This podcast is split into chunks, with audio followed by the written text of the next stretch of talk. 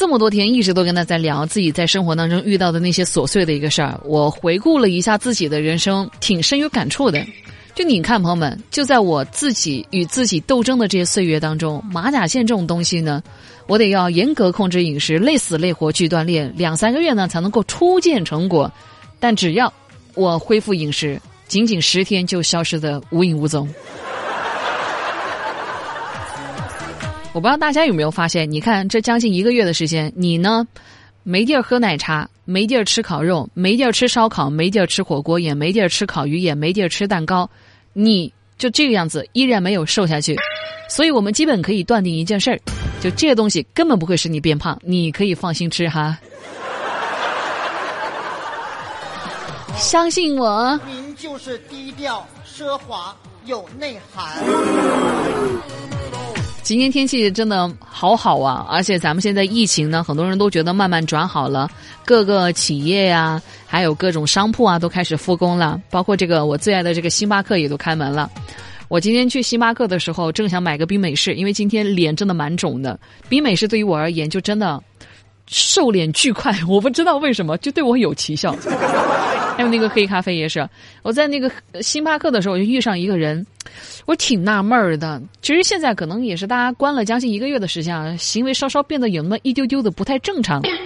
就是这哥们儿，他呢既没有拿出手机在那自拍，也没有呢用那个电脑在那办公，完了之后呢也没有找旁边人呐聊聊区块链啊这儿那儿啥的哈。也没来独角兽啥的，反正就在那一声不吭啊，在那喝咖啡。那我就不禁想问老婆们，你说这人他是不是有毛病？他怎么来星巴克这也不干那也不干，怎么就干干脆脆的，就是在那喝咖啡？神经病啊！是吧？你想哦，朋友们，一杯咖啡它就三十多块钱了，你啥啥都不干，你直接就这么给造没了，你说你是不是在浪费钱呢？啊，从小我们就被教育说。你不要乱花钱，大人赚钱好辛苦的啊，不容易的。那我们直到长大以后，我们也发现一个事儿了，其实根本没有钱供我们乱花，对不对？啊，生活就是这么猝不及防嘛。不仅如此，小的时候我们老是会把一些不开心，我们会写在脸上，对不对？长大以后我们就不这样了，真的不这样的，因为咱们根本就写不下。你给我起来！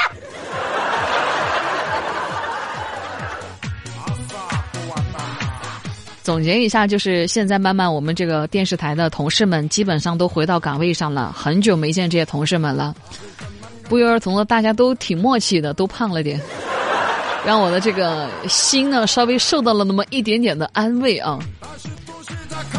就我其实见过好一些女孩儿，他们会把自个儿男朋友的那个 T 恤哈穿到自个儿的身上，完了因为呢太大，就是变得松松垮垮的。衣服呢太长会遮住呢大半个身体，衣袖呢太长手指呢都没办法露出来，就感觉呢这样的女孩穿上自己男朋友大大的衣服，感觉特别的可爱。我呢，我也尝试的试一下，但我身边又没男朋友嘛，我就拿我爸的衣服给我试了一下哈。我一试，哎呀妈呀，我穿的比我爸还要来的合身。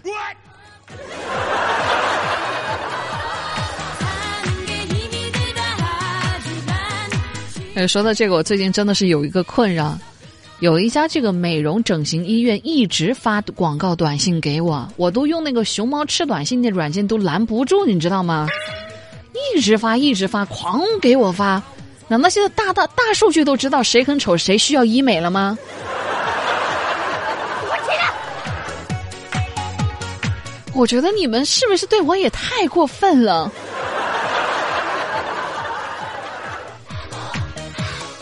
可能在我这样的一个年轻人眼里吧，觉得自己的美被别人否认，或者说，啊，就是自己的这个体型不太好看，就是最大的一个烦恼了。但是到了我妈他们那种年纪，在这群大爷大妈那个眼中啊，养生呢，那是天大的事儿。像我们现在所困扰的，我这种体型太大了、太胖了，那对于他们而言，那都不是个事儿。真的，在我爸妈眼里，养生才是一个天大的事儿。就像我亲爱的妈妈，在她眼里啊，土豆呢可以单吃，而且呢用她这个她的话来讲，我爸可以炒出好多种的这个样式来吃，很好吃。生菜呢也可以单吃，面包呢单吃也挺好吃，牛肉呢很有营养啊，单吃特别棒。但是呢，一旦土豆、生菜、面包、牛肉合在一起变成了汉堡跟薯条，那就是垃圾食品，他不能吃。哪有心眼的家属啊？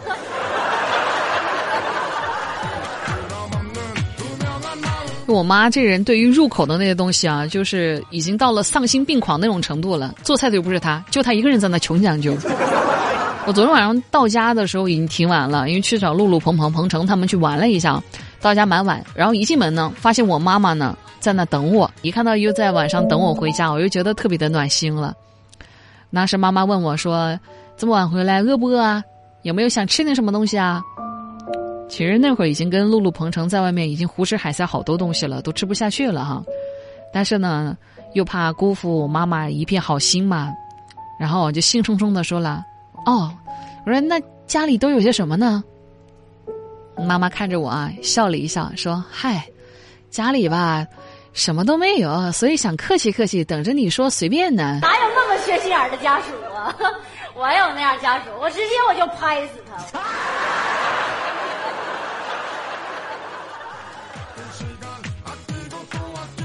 我 有时候真的不太明白，为什么我的妈妈是这个样子的。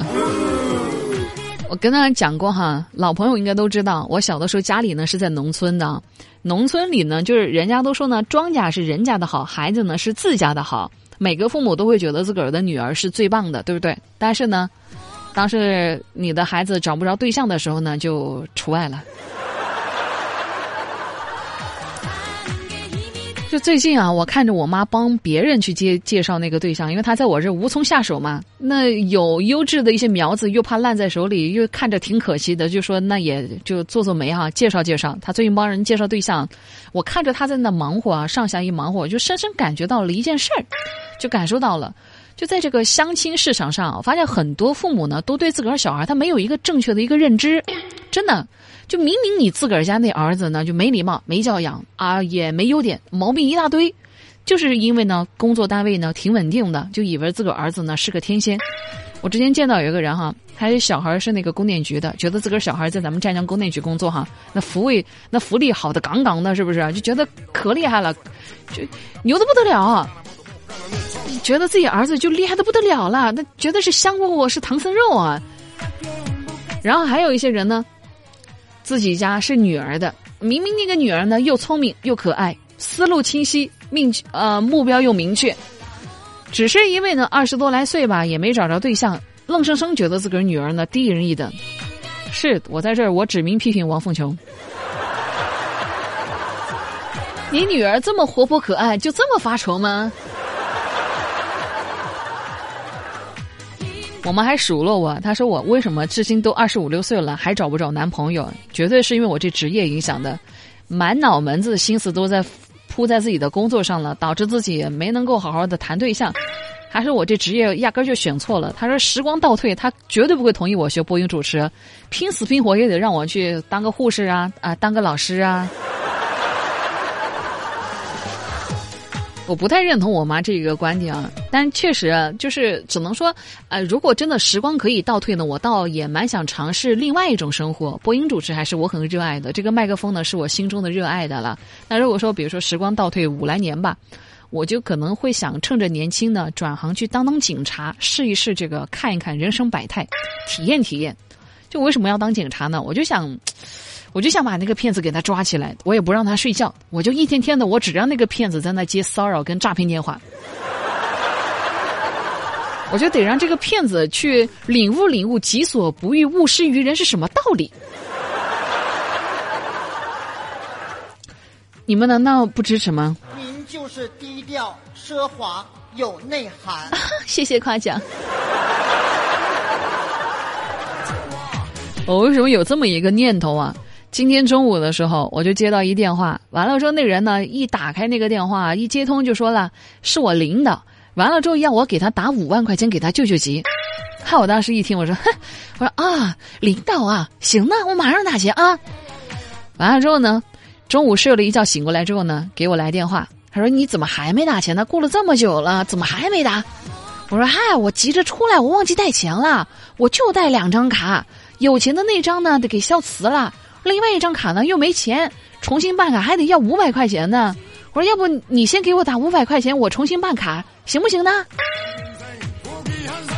完了，电话那一头的那大哥沉默了好久，最后说了：“哎，咱们是同行哦，你同行何必难为同行嘞？跟我来这套。现在知道了，老娘就是你惹不起的人。”